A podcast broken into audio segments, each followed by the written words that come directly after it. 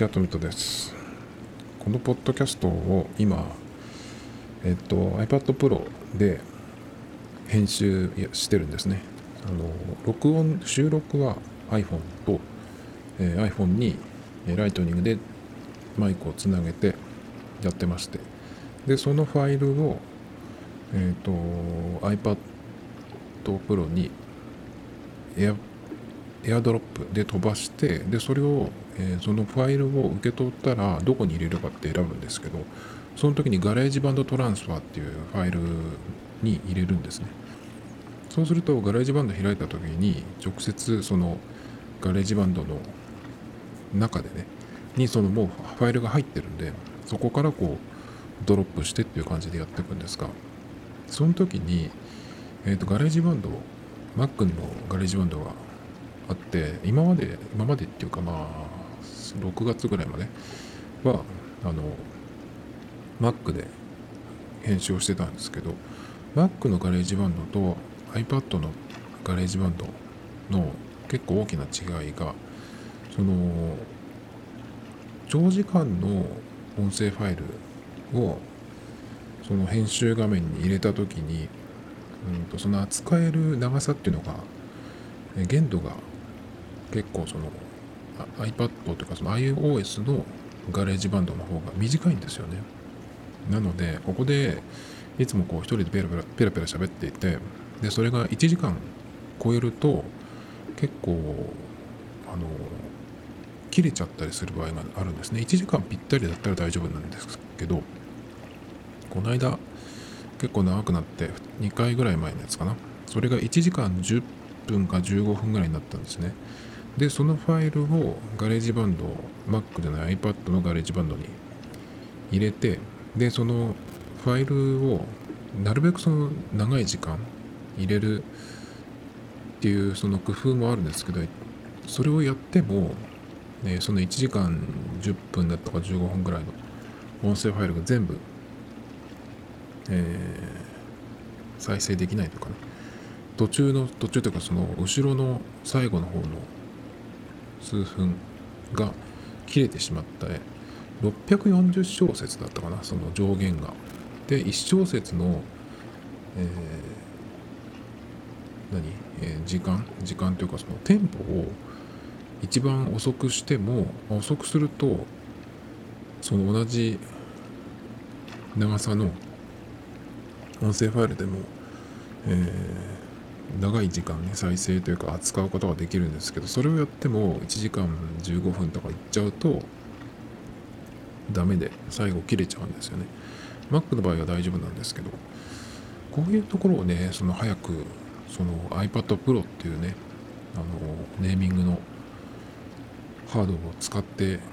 いるのでそのちゃんと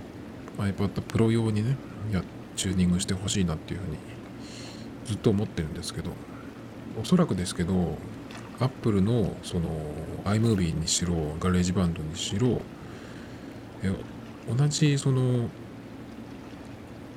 Apple 製のアプリがいろんな Apple のハードでデバイスで使えるので iPad だけでも iPad Pro から、えー無印って言われてる。普通の iPad それから iPad mini もあるしそれぞれのその世代っていうのもあって。でだけど全部のハードで一応同じアプリが動くっていうことになってるわけじゃないですか。だけど当然やっぱりその性能というかねスペックが違うので一番上の iPad Pro に合わせちゃうと今度下の方の、えーアプリじゃないやハードウェアで動かないっていうことになっちゃうと思うんでおそらくあのアプリはそれぞれの、え OS もそうだと思うんですけどそれぞれの、うん、iPad 用とか iPhone 用とかもうちょっと細かく区切ってるのかわかんないけど iPad Pro 用っていうのはあんま聞いたことがないんですけどもしかしたら iPad Pro 用とかその下のねノーマルの iPad 用では、え一部ちょっと仕様が違うというかねなんかチューニングされてるのかなとか思うんですけど。だけどその機能的に差はつけられてないのでやっぱりちょっとそうなってくると iPad Pro を使っていてもなんで Mac でできるその基本的な設定とかね、えー、例えば GarageBand だったら Mac の方はアンプがあったりとかあとはそのプラグインを入れられたりとかあとエフェクトに関してもいろいろあるんですよ。それでも他のその作曲系のアプリに比べると GarageBand は入門用というかね結構その、うん、軽いシンプルなその作りになってるのでにもかかわらずそれと同じことが iPad Pro でできないっていうことなので結構ねなんかもったいないというかせっかくプロっていう名前がついてるのに。だからまあそれだったら他の何て言うのかないわゆる DAW っていうその他のものを、えー、買って導入してもいいかなと思うんだけどでもそれもねやっぱりいろいろ考えると Mac の使い方もそうなんですけどなるべくその Apple 製の純正のものがあるならその純正のものが使えるんだったらそれを使うっていうふうに自分の方が合わせていく。っていうふうにした方が長く使える気がするんですよね。だからこれからあと何ヶ月かで iOS14 になるんですけどその時にそのタイミングで今まで使ってたアプリが同じように使えるか。まあ大体のものは対応していくと思うんですけどアプリ側もどっかでそのサポートをしないっていうふうにねしれっとなったりするんで、そういうことを考えるとそのよく使う日常的に使うアプリの場合はなるべくねそのいろんなものを試すっていうのもいいんだけど、えー、Apple 製のものがあればそっちを使うっていう方がなんかいいんじゃないかなっていう感じがしてまあ GarageBand 使い続けてるんですけど、まあ、そんな感じでちょっとねあのー、その辺を期待したいんですけど次の OS ではね。 GarageBand とかも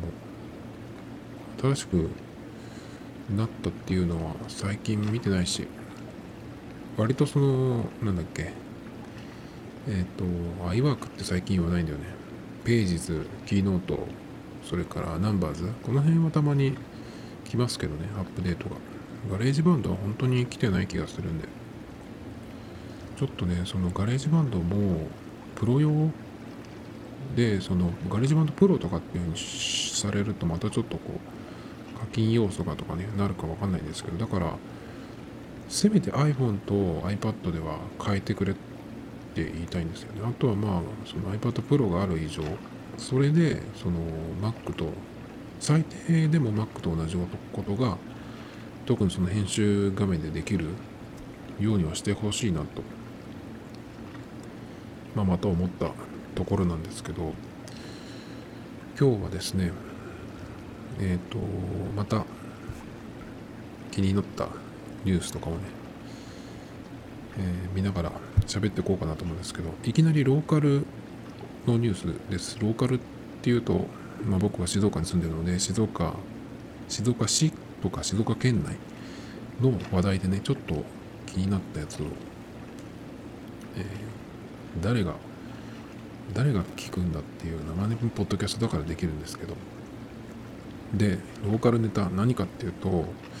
えこれ本当ローカルだね。あの、イオンモール浜松っていうね、えー、イオンモール浜松一のイオンモールっていうでかいショッピングモール全国全国じゃないか。まあいろんなとこにありますけど浜松市内だけで2個あるんですよ。東側に1個西側に1個って感じでね。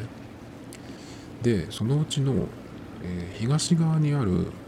一野っていう方イオンモール浜松一野っていうお店があるんですけどそこで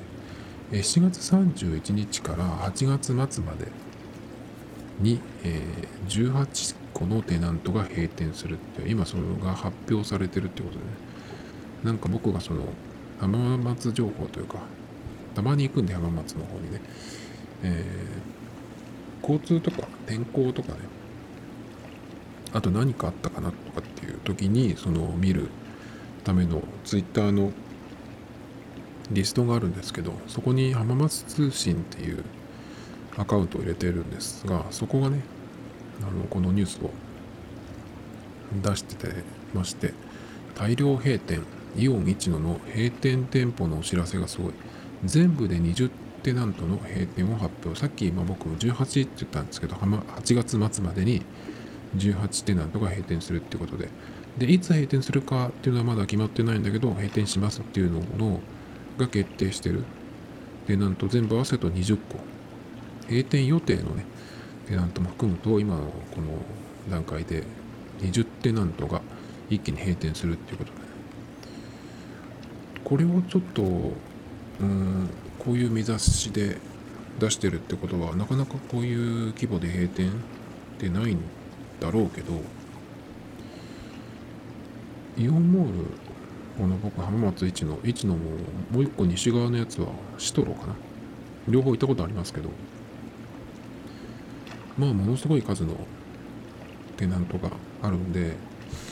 なんかでもこれを見た時にえっと思ってそんなにすごいあの数のね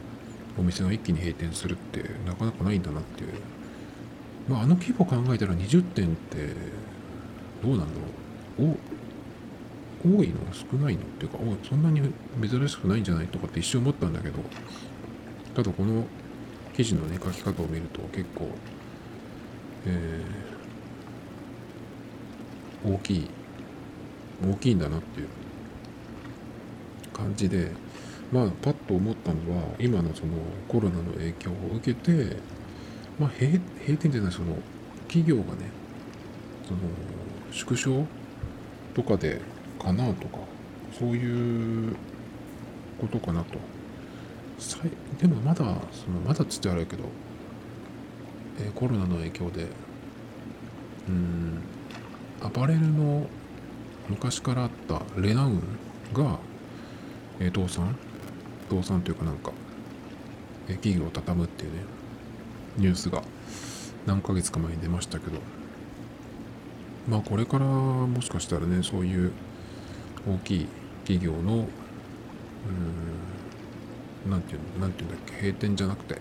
倒産かっていうのがあるかもしれないですけどね。まあだからそういうのの段階的なところかなっていうのをちょっとふと思ったんですよね。だからまあでもこの浜松の位置のってえっ、ー、と今はちょっと違うかもしれないけど前は9時から夜の 10, 10時だっけかな？10時とかまでかなり長い間空いてるんですよ。そのスーパーもあるんだけどスーパーじゃないそういうえー、小売店のテナント。もうかなり長い間長い時間ね開けてるお店なんですよね。で朝からあのお客さんいるし本当に10時の閉店の時でもねいるんですよ普通に。だからなんだろうな。まあ浜松自体はそんなに何て言うのかな。まあ東京みたいなねもちろん。そういうその人口じゃないけど、まあ、それでもあのエリアっていうのは結構人が来るんで駅周りとかよりも人いるんじゃないっていう。まあ車で移動してくる人がほとんどなんですがだからそこをなんだろうなその閉めるっていうのはうん実はそんなに儲かってないのかなとかちょっと思ったりするんですけど浜松ってまあね地方の地方だからそういうとこから切っていくのかもしれないけどなんかそういう企業がね危ないというかちょっとこうピンチになった時はと思ったんだけどただ単にもしかしたらその今はコロナの影響があるからねちょっとそういうこともパッと思い浮かんだりするんだけどただ単に8月に閉店？ってことは9月とか10月？まあ割と企業って結構10月の1日になんかこう新しいの始めたりとかするのでもしかしたらその何て言うのかなそのモール自体がこう大きいリニューアルみたいなのを考えてたりとかして、えー、入れ替えでねたくさんのテナントが一気に閉店っていうのかなとかちょっと思ったりしたんですけどなんでこれがそんなに今このタイミングでね閉店になったかっていうのはちょっとここには書かれてないんでちょっとわかんないんですけどどういうテナントが閉店していくかっていうと、ええっ、とアウトドアショップスベンそれからレストランのパステル。パステルってあれなんですね。レストランっていうよりかあの滑らかプリンで一世を風靡したところですね。いやもうしばらく食べてないんだあれは本当に最初食べた時は衝撃でしたけどね。静岡でもどっかに行けばあるかな。あとパステルのプリンって浜松だったら煙鉄百貨店に行ったらあった気がする。煙鉄百貨店のデパ地下にどんどんローカルな話ですけど。それからスタジオマリオこれ写真館ですね。子供のなんか記念写真とか撮るような、えー、しゃぶ祭レストランですね。あのビュッフェのしゃぶしゃぶの部のビュッフェ。それから女性ファッションのエニーファムレストランカフェのイタリアントマタカフェジュニアイタトマですね。それから、えー、ファッションでスターベーション。エルコ。ジュチュアンナ。ジュチュアンナって靴下とか下着のお店ではないっけかな。アクセサリープレスプレスバルー雑貨シェリシェリリラクゼーションラクシアファッションクリアインプレッション飲食キムチム。韓国系かな。レストランステーキミヤ。この閉店をもって浜松からステーキミヤが消滅だそうです、えー、靴屋さんエテルナ。ネイルサロンピュアネイルまつげエクステラッシュドール。1階アーノルド・パーマータイムレス。これファッションですね。ねアウトドアのエーグル。ということでまあでもなんかそんなに大きい店が大型の店がっていうわけじゃない気がするんだけどあまあだからかなっていうのもちょっとありますね。だからえーもしかしたらコロナの影響かなとかちょっと思いますけど。他にあ他はまだね。でもこの段階でドバッとこういう決断をしたっていうところはあるっていうことはもしかしたらこの8月を過ぎてから8月ってやっぱりお盆とかもあるけど基本的にやっぱり2月8月って物が売れない時期っていうのがいつものことなんですけど、まあ、今回今年特に規制をその見合わせるとかあんまり出かけないっていう人も一定数いるかもしれないんでそういう影響も考えるともうちょっと9月10月あたりにまあ9月ぐらいかな9月10月あたりにもっと驚くぐらいのねあのー閉店とかがあるのかなとかちょっと思いましたね。第1弾じゃないですかねこれが。そんな感じですね。えっ、ー、と今日は一番のメインのニュースはそんな、えー、超ローカルネタではなくてですねこれです。Apple Watch 向け Google マップ3年ぶりに復活っていう。これは結構僕的には大ニュースで Apple Watch を使い始めたのは僕は第4世代かな。シリーズ4で2018年の秋に出たやつですかね。そこから使い始めました。その前も気にはなってたんですよ。一番気になってたのが Apple Pay が使えるっていうことですかね。iPhone をその時使ってたのは6プラスだったんですけどそれはねまだ Apple Pay が使えないやつだったんですね。7からだけが使えるようになったの。で、えっ、ー、と、まだちょっと iPhone を変えるっていうタイミングじゃなかったんですが、それでも Apple Watch を使えば、えー、iPhone がその Apple Pay 使える iPhone じゃなくても、えー、その Apple Watch で支払いがね、タッチで支払いができるっていうので、ちょっと惹かれてはいたんだけど、で、何回も何回もね、しょっちゅうあのビッグカメラみたいなとこに行くたんびにそのアプルウォッチを手に取ってこう実際に操作してみてっていうのやってたんですけどシリーズ3までのアプルウォッチはちょっとうんサイズ的にあんまりなんかもうちょっとなんとかならないかなっていう厚みかな厚みとあとその実際シリーズ3と4では形はちょっと変わってるんですよね。で僕はシリーズ4の方が好みだったのでちょっとシリーズ3までの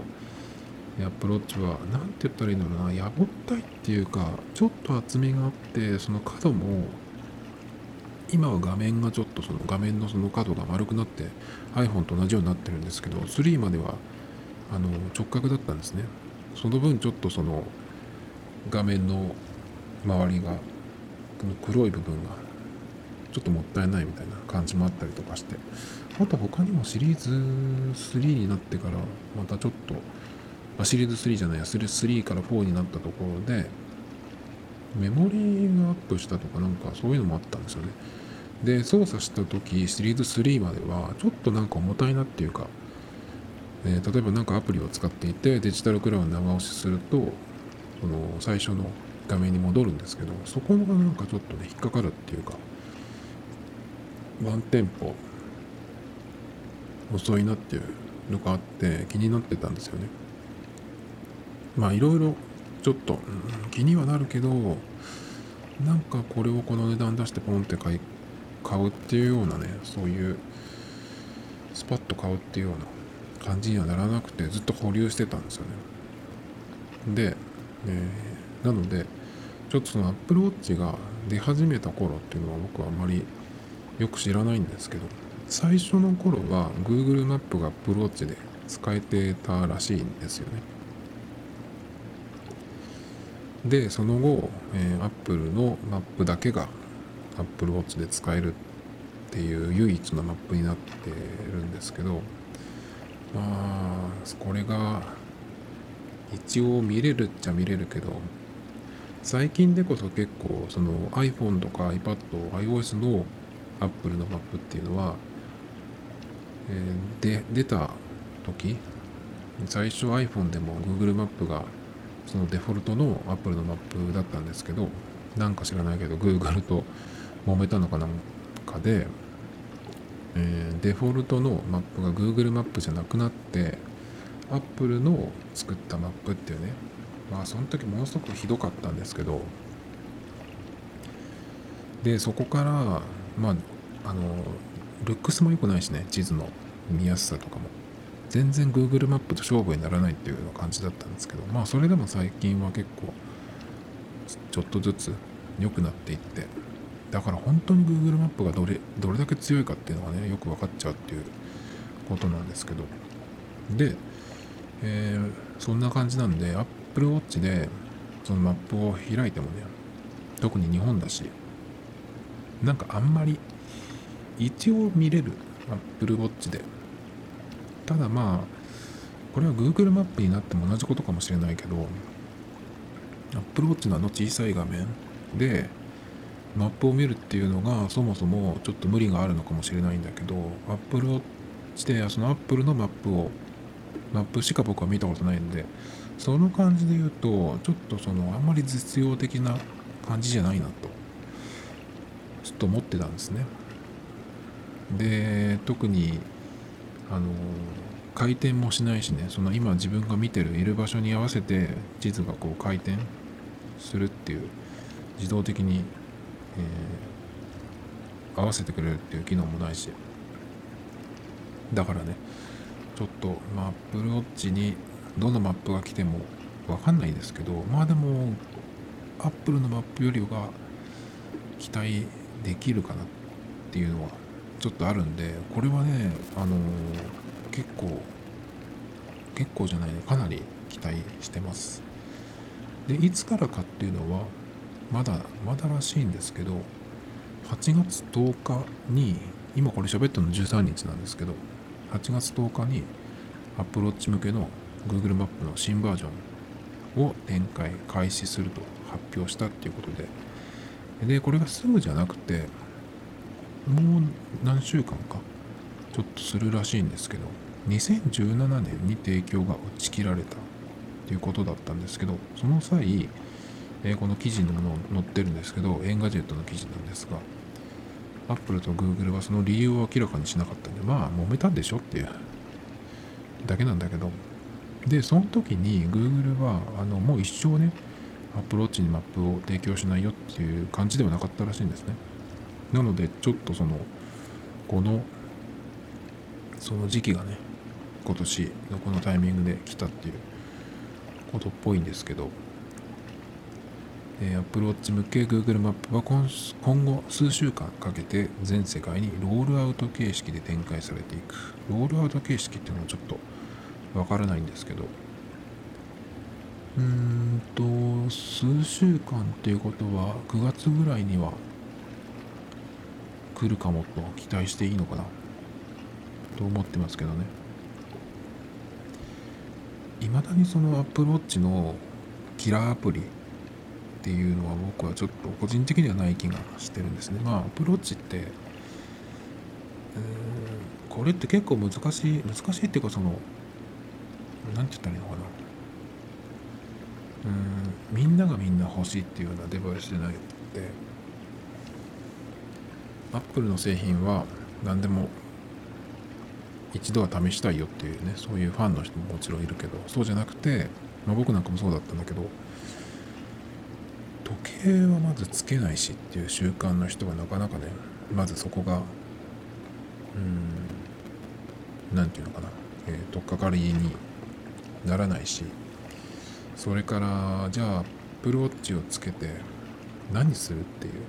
ところですね。でその何するかって決まってじゃあそれをするのに Apple Watch の値段を見てこの値段で買いますかっていうところもあるんで。そうするとうん。そこでまあパッと買う人と買わない人とかなり分かれる。だからなかなかな Apple Watch って僕実際には何でアプローチを買ったかっていうとその時仕事で腕時計が必要だったんですね。しなきゃいけないっていうようなところじゃないんだけどあった方があの便利というかね、ま、ただ単に時計を見るだけなんだけど。で、まあ、そういうところにいてで久しぶりに腕時計をしたんですよ。してその仕事をしてまして。でその時計があのちょっとパッと見たら止まってたりとかね動いてるんだけどあの何何時間か遅れてたりとかしてたんですよ。だからおそらく止まってたりとかその時計、えー、じゃなくて、ね、電池がねもうそろそろ寿命なんだなと思って。で買いに行こうと思ったんですけどその時ね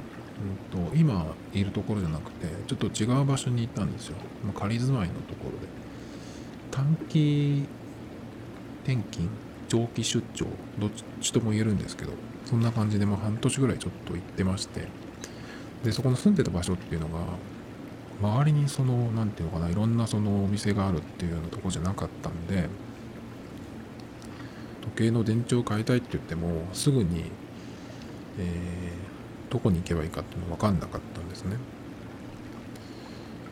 でその時にえっ、とまあその時計屋さん見つかったんだけどはっと思ったことがあってそのいわゆる普通の腕時計だと1回電池を入れればまあ1年ぐらいは大体おそらく持つと思うんですよ。だけど Apple Watch の場合は1日とか2日で充電をしないといけないっていうのが結構めんどくさいなと思ってたんですね。僕の場合は大体2日丸2日は持ちます。そんな感じの、えー、ペースで充電してるんですけど。だから充電をしょっちゅうしなきゃいけないのはめんどくさくて嫌だなとずっと思ってたんですけど。だけど、えー、Apple Watch の場合はあとどのくらい充電が残ってるとかね。っていうのが目で見れるじゃないですか。普通の腕時計の場合は電池があとどのぐらい残ってるかって表示するのって多分ないない気がする。あってもかなり珍しい。なのでいつ止まるかわからない。腕時計よりも時間を見るだけじゃなくて他にもいろんなことができてしかも iPhone ユーザーだったらっていうことで。でバッテリーが見れてっていう方がねあれなんか良くないっていう気がするんですよ。でその時間を見るっていうその一番時計としてメインの機能も、えー、その普通の時計だと電池の問題もあるし機械的な故障とかっていう可能性もあるしその遅れたり進んだりっていうことがまああるんですよね。機械式とかでもそうだと思うんですけど。それに、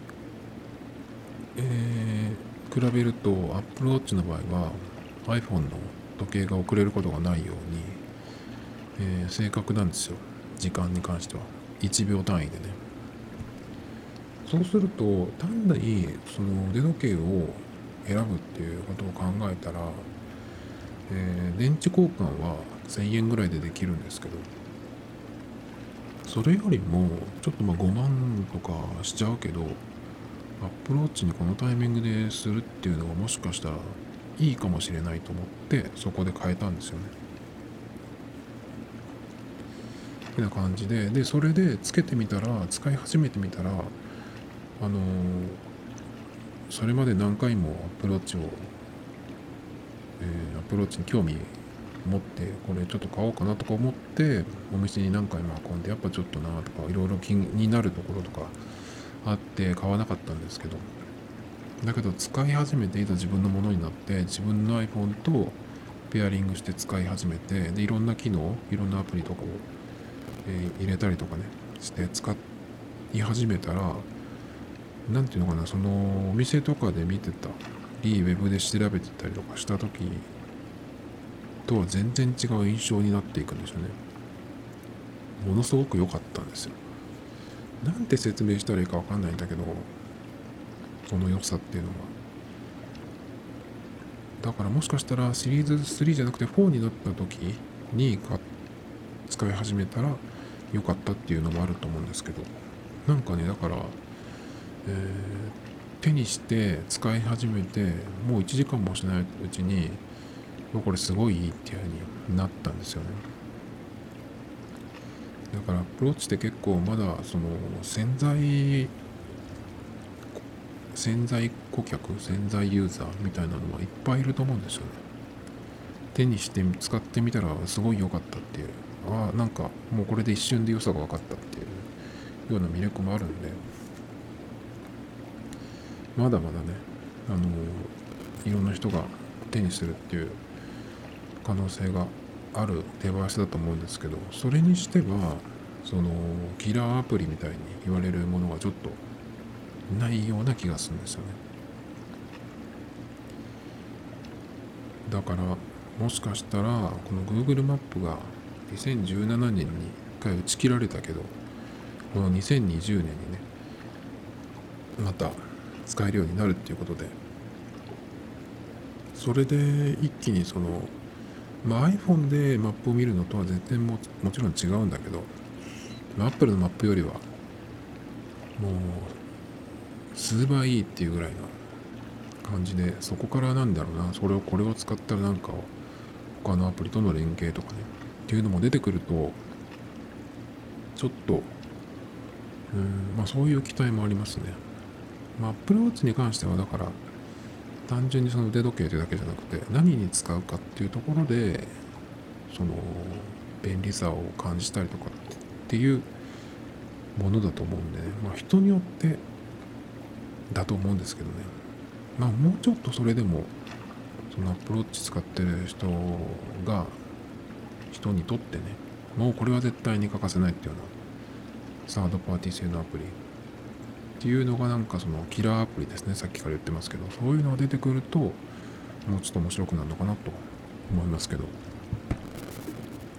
まあちょっとかなり楽しみですね。あと数か数週間後っていうことなんで。またねあの出てきて試したら、えー、レポしようと思いますけど。もう一個 Apple Watch のニュースで、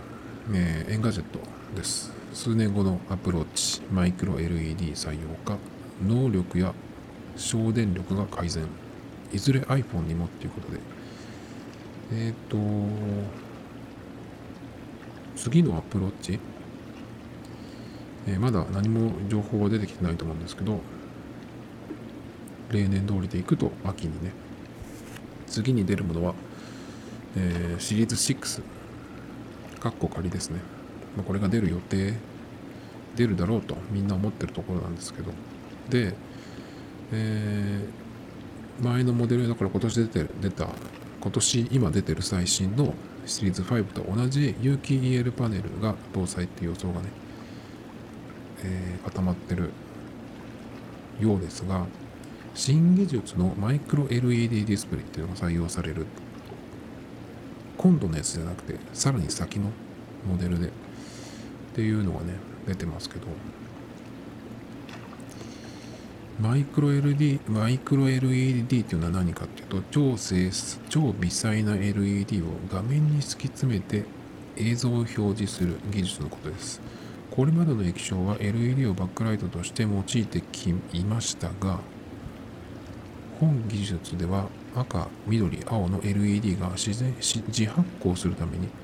純粋な黒を表現可能。バックに発光源がないため、だから、L、あの RGB がそれぞれね発光するっていうことですね。でまして、そして有機物を含まないために焼き付きや劣化が防ぎやすく、電力効率も高いため、稼働時の省電力が期待できますっていうことですね。うーんっていう感じでまあバッテリーに関しては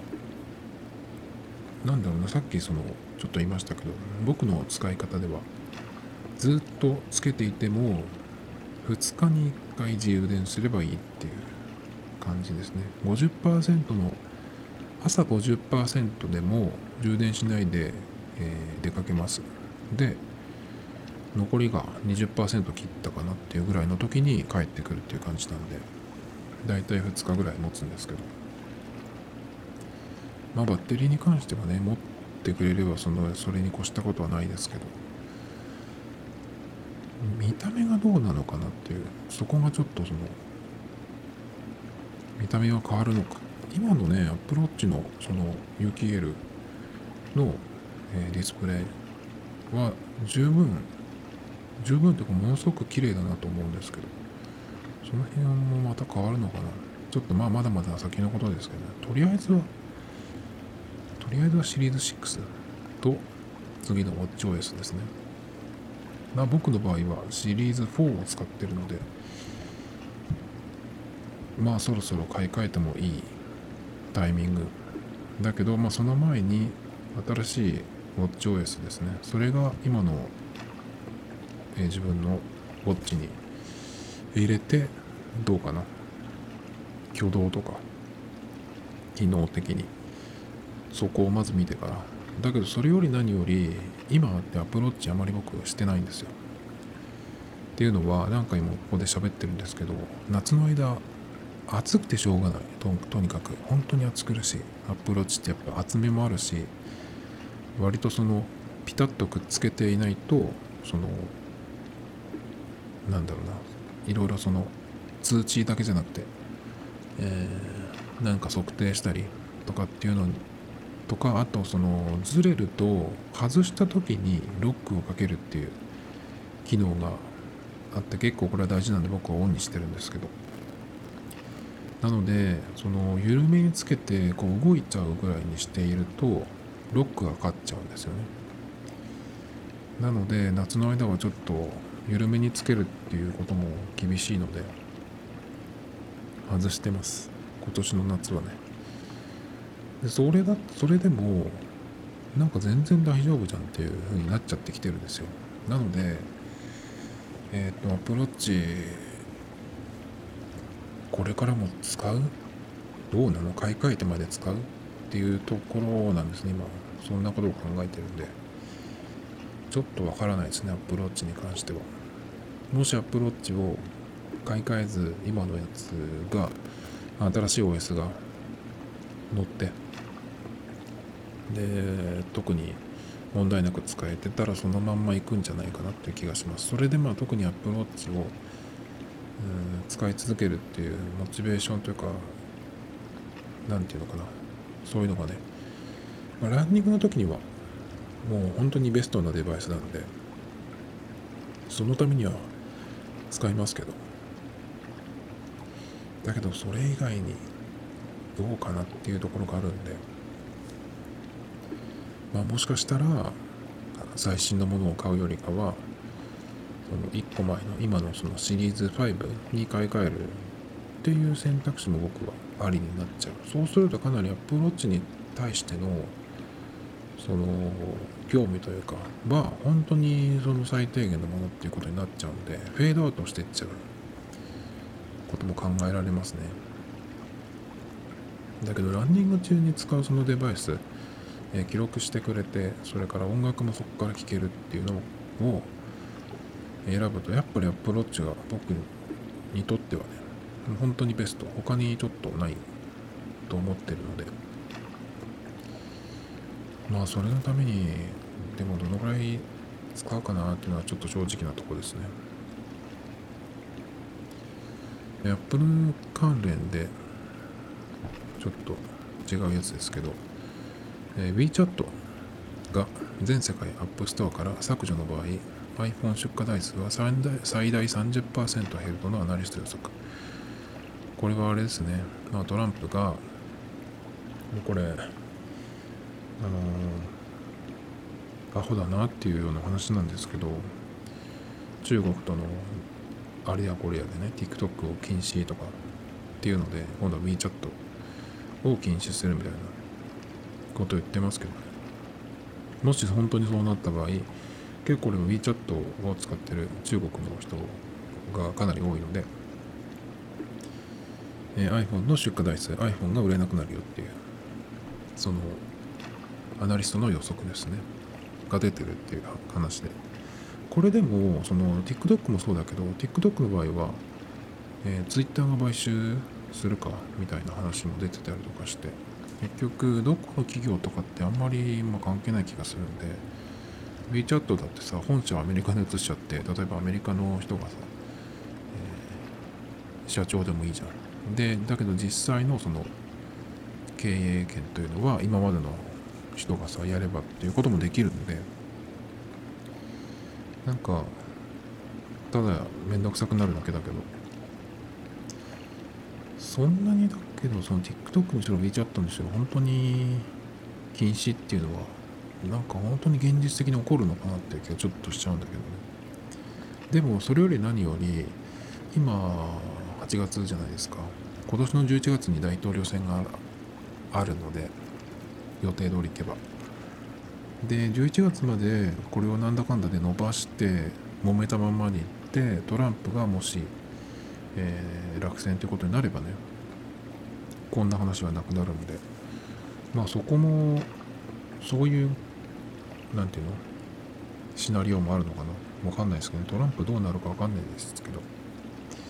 結局勝つんじゃないかなとか思ってますけどね。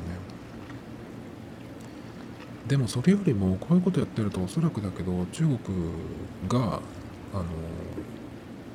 全部その世界シェアトップを持ってくるような気がしますけどね。車スマートフォンそれからなんだろうな氷いろいろ。ファッションはちょっとダメかもしれないけど。まあそれでも中国資本が入れば同じことか。という感じなんで。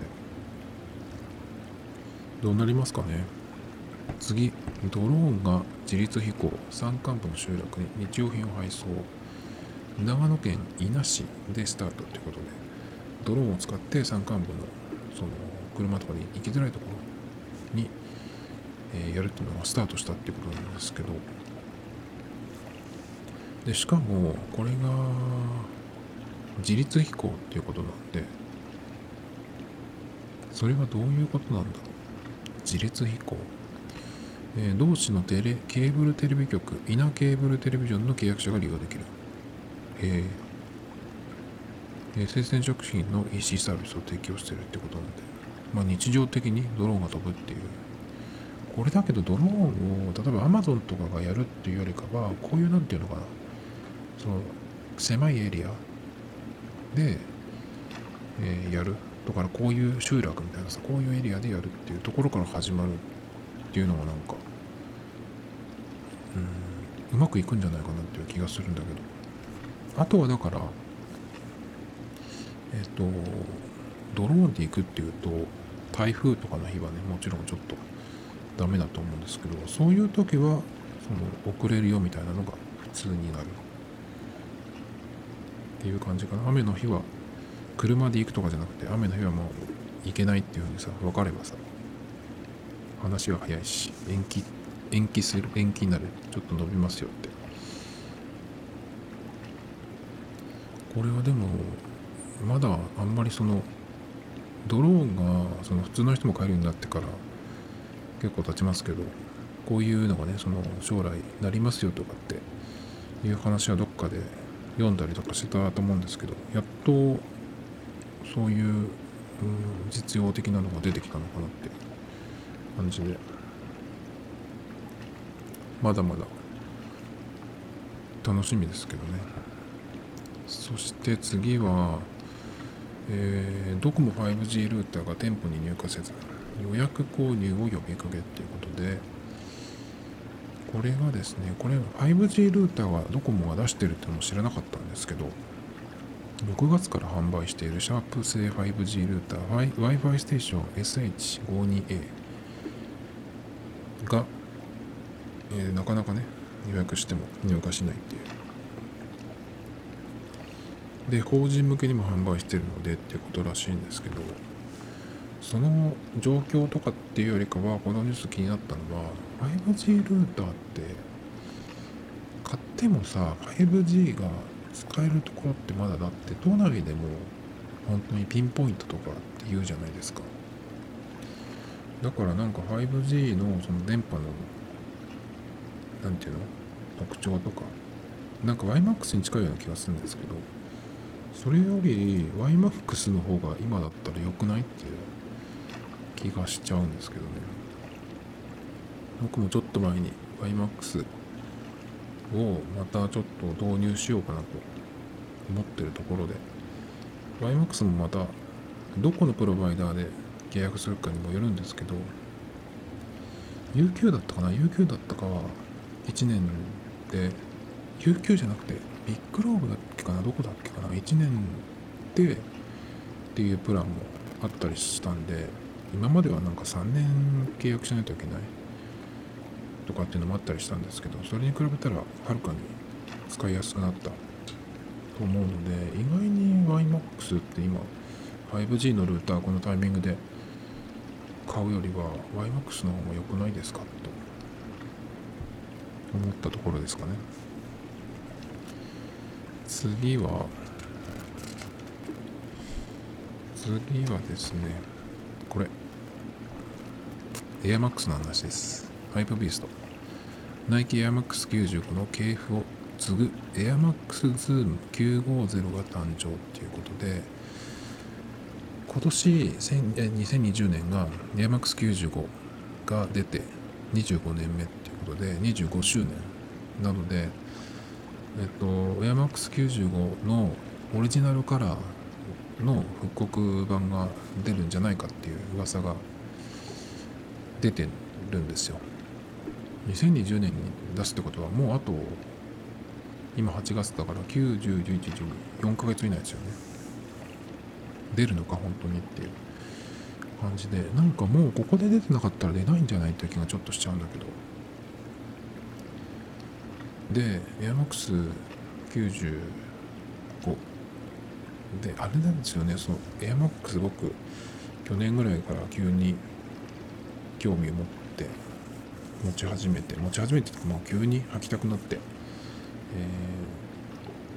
ー、その気になってたモデルは全部今持ってますけどエアマックスってつくモデルはいっぱいあるんだけどそのずっと今日まで続いていてしかもその売れているというか人気のあるモデルってやっぱ90年代に出たものがほとんどじゃない？エアマックス1ヤマックス90それから959798もまだあるね。っていう感じでその20年前のものがまだ。でも全く同じカラーで出てるわけじゃなくてそのいろんなカラーだったり素材だったりっていうことで基本的なそのパーツは一緒なんだけどデザインはね。そのカラーリングとかがいろいろ変わったりとかっていう風にしてずっと続いてるんですけどそれ以外にもヤマックスなんとかっていうのはねずっとあったんですけどなんかいまいち微妙なデザインだったりとかして残ってないっていうのが結構多いですね。最近は MAX270 とか720この辺はちょっと個人的には良かったんですけど720とかあんまり見ないね。270もあんまり見ないけど。でえっ、ー、と MAX95 のそのなんだっけオリジナルカラーの復刻版。2年前に出た出たみたいですけどね。また今年も出るんじゃないかっていう噂がある中そのオリジナルカラーを彷彿とさせるようなデザインとカラーリングのこの、AirMax Zoom 950っていう新作が誕生したっていうことで。えっ、ー、となんとなくパッと見はその95に似てます。あのなんていうのかなそのグラデーションの部分。でもグラデーションしてないんだよね。そのなんて言ったらいいのかな。段はあるけど。ちょっと未来未来っぽくしたというか今の、いろんなもうパーツをつけたっていうような感じでヒールが270のエアバッグ。それで前の方には最近よくこれが使われてるんだけど Zoom Zoom Air っていうのは Visible Zoom Air ちょっとでかいやつですね。僕も最近これのやつを一足買いましたけど丸いその Zoom Air 外から見えるやつが、えー、2つついてるっていうやつでかなりインパクトがあるんですけど。でなんとなくまあちょっとネタ的にいいかなと思った思ってこれをねその見てたんですよ。8月19日にアトモスおよびスニーカーズにてリリース。価格は1万9500円の税抜きとなるってことなんですけどうんとちょっとこう一周見ていくとですねまあそんなに悪くはないんだけどそこまで欲しいっていう感じでもないしだけどやっぱりベースが95でちょっとその未来チックになってる感じなので実物見てみたいなぐらいな興味はあるんですけどただ一箇所ものすごいダメなとこがあってその写真をねずっと見ていったらかかとのところになんでなんでこんなことしたのっていう日の丸がついてんですよ。本当に残念でこれが。何を考えてこんなことしてんのかなっていう。日本限定展開となるファーストカラーっていう。らしいんですけどいやいらないだろうこれはっていう感じで。すごくダサい？気がする余分なことしたなってい？う感じがするんだよねまあそう思った人はこれをそう思ってだけどこれはちょっと好きだなと思った人はカスタムしてここの日の丸消すんじゃない？かと思うんだけどなんかすごくね残念ですねでこれと同じような気分になったのが最近エアフォースワンの、えー、コリアバージョンっていうのが出たんですよ。韓国バージョンで。それがなんかホワイトタイガーをモチーフにしたそのデザイン数種のとこだったり。なんですけどこれもねかかとのとこに韓国の国旗が入ってるんですよ。なんかそれ以外はすごく僕は良かったんですけど別に韓国が嫌いってわけじゃないんですけど韓国人じゃないのに韓国のさ国旗が入ってるものをなんか身につけてるってすごく変じゃない？だってなんかそのサッカーとかのユニフォームもさ日本人が着てたら変じゃん。なんかさそういう感じがしてなんでその他のデザインもすごくかっこいいのにそんな余分なことしたんだろうってね。それを思い出しました。それと同じぐらいちょっと残念なこの国旗ですね。これは本当にダメだと思います。だからこれを見た瞬間にあ買うことはないなっていう風になりましたね。はい最後ですね。最後サッカーチームの話です。イタリアのユベントスにアンドレア・ビルロがユベントスの新監督に就任。監督経験ほぼなしのレジスタを抜擢する異例の人事っていうことで結構こういうことがある時ってそのチームがもうなんかどうしようもないっていう時にレジェンドを持ってくるみたいなのがあるんですよ。だけど記事を読んでみるとこのコロナのね影響があって中断があったもののこのユベントスはセリエ A 9連覇っていうね前人未到の記録を成し遂げてるんですよ。だけど、えー、なんかクラブとしては不満なそう不満みたいで、えー、1960-61シーズン以降のチャンピオンとしては最多となる失点数43ってことは1試合1点以上のペース。それからクリーンシートの少なさなどから最低の王者と酷評されカップ戦コパイタリアでも決勝でナポリに敗れる。ということで、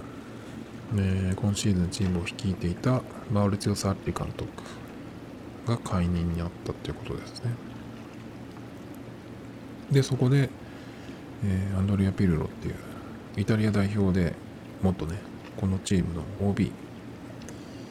が監督に招聘されたっていうことなんですけどこのピルロっていう人は選手時代本当にものすごく名選手で体はそんなにごつい選手じゃないんだけど中距離長距離のキックがものすごく正確でフリーキックもバンバン決めるような人で。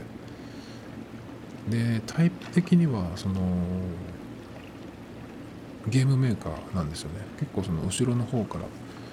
ら一本一本のパスでチャンスを作るみたいな選手だったんで。結構その、うん、試合を見る目とかっていうのがある人なのかなみたいなね。そういうまあ素人が簡単に言うとそういう感じなんですけど。どうなんですかね。意外にそのなんていうの今のその名監督みたいな名将って言われる監督って選手の時にものすごく有名だったとかっていうわけではない人の方が多いのかな。あのペップ監督グアルディオラ監督なぐらいじゃないですかね。ちょっとそのグアルグアルディオラ監督とプレースタイルというかは、えー、重なる部分があるんですけどどうですかね。どんな感じの監督になるのかちょっと楽しみですけど。まあ今はもうウイニングレブンもやらなくなったんでちょっとねサッカーはサッカーはまあ見ることもないしだからねこういうところでしかちょっと見てないんでね。まあ次にどんなニュースをこういうところで見るかなと思ってますね。Tomato Times Podcast. This program was broadcasted you Anchor FM